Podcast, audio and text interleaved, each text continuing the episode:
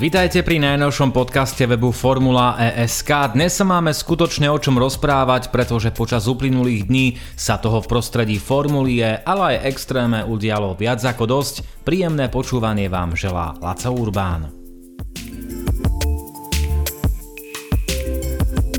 Tento podcast začíname z hurta. Formula E zverejnila podobu troch okruhov, na ktorých prebehne berlínske vyvrcholenie aktuálnej sezóny. Podľa predpokladov je medzi trojicou verzií aj jazda v protismere na už známom okruhu, ktorý jazdci poznajú z predošlých sezón. Prvé dvojité podujatie, teda 5. a 6. augusta, prebehne na trati v opačnom smere jazdy. Následná dvojitá porcia 8. a 9. augusta sa odohrá na klasickej trati, no a finálová dvojitá E-Pri, teda 12. a 13. augusta na úplne novej verzii okruhu s kľukatejšou strednou časťou. Podobu okruhov i vyjadrenie športového riaditeľa Formuly E Frederika Espinosa nájdete na našom webe. Dočkali sme sa aj zaujímavých správ z jednotlivých tímov. Virgin krátko po potvrdení odchodu Sema Birda do Jaguaru predstavil meno jeho nástupcu pre sezónu 2021. V minulom podcaste sme sa venovali práve Birdovi, ktorý po dlhých rokoch odchádza z Virginu do konkurenčného britského Jaguaru. Jeho nástupcom je podľa očakávania Novozélandian Nick Cassidy, ktorý zaujal počas tohtoročných oficiálnych nováčikovských testov Maroku, kde zajazdil najlepší čas. Zaujímavá správa prišla aj z amerického Dragonu, ktorý predstavil meno pilota, ktorý nahradí Brandona Hartleyho v berlínskom superfinále. Novozélandian krátko pred vyvrcholením sezóny oznámil ukončenie spolupráce s Dragonom, pretože sa chce venovať viac vytrvalostnej sérii VEC. Šancu tak dostane rezervný jazdec týmu Formuly 1 Red Bull i týmu Alfa Tauri Sergio Set Camara. Zatiaľ nie je jasné, či sa Brazílčan predstaví vo Formule E aj v ďalšej sezóne, keďže jeho povinnosti súvisiace s Formulou 1 a Superformulou situáciu výrazne komplikujú. Rezervným jazdcom Dragonu pre zostávajúcich 6 pretekov sezóny bude aj naďalej Joel Eriksson, ktorý bol druhým hlavným kandidátom na zaplnenie voľného miesta po Hartleyho odchode. V zákulisí Formuly E sa v týchto dňoch hovorí predovšetkým o aktuálnom ročníku, teda o berlínskom vyvrcholení, avšak dočkali sme sa aj zaujímavých informácií súvisiacich s budúcou sezónou a aj ďalšími ročníkmi. Formula E sa pripravuje na prvú sezónu so štatútom majstrovstiev sveta, ktorá prebehne na budúci kalendárny rok. V tejto súvislosti organizácia angažovala viaceré zaujímavé mená. V personálnom zložení šampionátu vidíme viaceré skúsené mená, ktoré pôsobili v McLarene, Medzinárodnej kriketovej rade či Manchester United.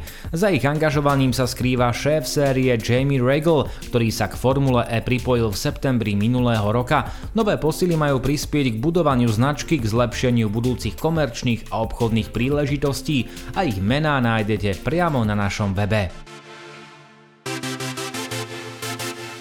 Počas minulého týždňa sme si z chuti zatlieskali, pretože ako fanúšikovia Formuly E sme sa dočkali perfektnej správy. Formula E sa na budúci rok predstaví na plnom monackom okruhu, potvrdil to zakladateľ a predseda šampionátu Alejandro Agag. Májové podujatie bude pre elektrický šampionát štvrtým v monackom kniežatstve. V doterajších troch prípadoch sme sledovali zápolenia na skrátenej verzii, ktorá zďaleka nebola taká atraktívna ako plný okruh. Formula E sa už dlhšie snažila o preteky na plnom okruhu, ale až doteraz sa jej to z rôznych príčin nepodarilo. Proti takýmto pretekom bol donedávna aj prezident Medzinárodnej automobilovej federácie Jean Todt, ktorý sa chcel vyhnúť priamému porovnávaniu Formuly E s Formulou 1. Monaco E-Prix by mala v roku 2021 prebehnúť 8. mája ako 8. podujatie sezóny, tretie na území Európy. Pozrime sa aj viac do budúcna, pretože titulný sponzor šampionátu spoločnosť ABB bude dodávať technológiu a infraštruktúru pre rýchlo nabíjanie vozidiel tretej generácie. Švédsko-švajčiarsky gigant v oblasti rýchlo nabíjania bude úzko spolupracovať s dodávateľom batérií pre vozidlá Gen 3, ktorým bude britská spoločnosť Williams. Nové monoposty sa dostanú k slovu o dva roky, ak pôjde všetko podľa plánov. Podľa zákulisných informácií sa už spolupráca medzi spomenutými stranami začala, no a v prvom kvartáli budúceho roka sa očakávajú prvé testy. Rýchlo nabíjanie Gen 3 by malo prebehnúť do 30 sekúnd raz v priebehu pretekov. Zatiaľ nie je jasné, ako presne bude rýchlo nabíjanie prebiehať a ďalšie detaily týkajúce sa tejto stránky veci sa dozvieme zrejme až koncom budúceho kalendárneho roka. Očakáva sa aj potvrdenie predlženia zmluvy medzi Formulou E a ABB na ďalších 5 rokov.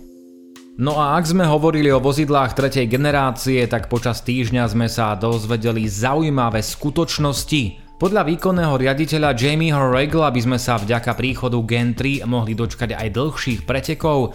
Dodávateľom batérií bude spomínaný Williams, vozidlá Gen 3 by mali mať minimálne trojročný cyklus, nové autá by mali byť približne o 100 kg ľahšie, mali by mať menšie rozmery a vyšší výkon na úrovni 350 kW. Dočkať by sme sa mohli návratu boxových zastávok, ktoré by pozostávali zo spomínaného rýchlo nabíjania aut. K Reglemu sa pridal aj predseda šampionátu a jeho zakladateľ Alejandro Agag, ktorý prezradil, aké má plány pre vozidlá tretej generácie. Španiel potešil fanúšikov a dementoval obavy, ktoré hovorili o posune nástupu vozidiel tretej generácie na 10. sezónu.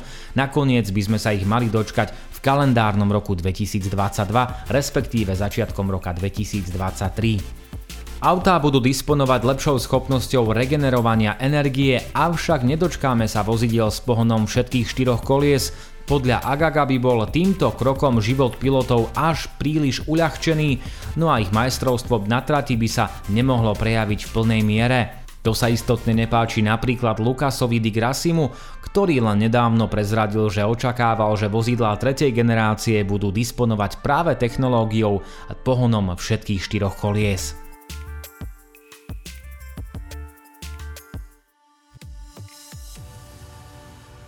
Zaujímavé novinky zverejnil počas uplynulých dní aj pripravovaný šampionát Extreme. Americký tým Chip Ganassi Racing zverejnil druhé meno, ktoré skompletizovalo jeho jazdeckú dvojicu v premiérovej sezóne.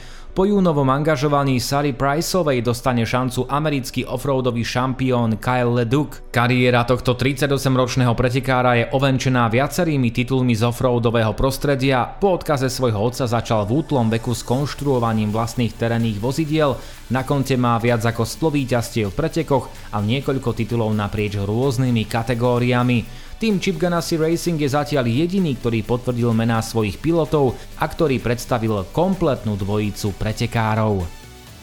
Predstavitelia Extréme počas uplynulých dní potešili aj fanúšikov čistej energie, pretože potvrdili spoluprácu so spoločnosťou AFC Energy, ktorá zabezpečí nabíjanie vozidiel s nulovým emisným dopadom.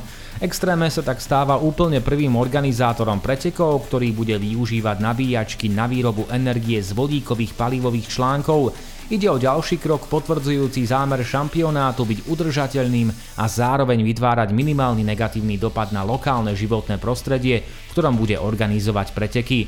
Toto inovatívne riešenie ponúka úplne udržateľný proces produkcie paliva, Systém využíva vodu a slnko na generovanie vodíkovej energie, ktorá bude následne využitá na nabíjanie pretekárskych vozidiel. Nie len, že pôjde o proces nulovou škodlivosťou, ale dokonca prinesie aj výhody. Vedľajším produktom bude voda, ktorú bude možno využiť prakticky kdekoľvek. Z dnešného podcastu webu Formula ESK je to v tejto chvíli už naozaj všetko. S ďalšími zaujímavými novinkami sa vám prihlásime opäť na budúce, veď už o necelé dva týždne nás čaká berlínske superfinále.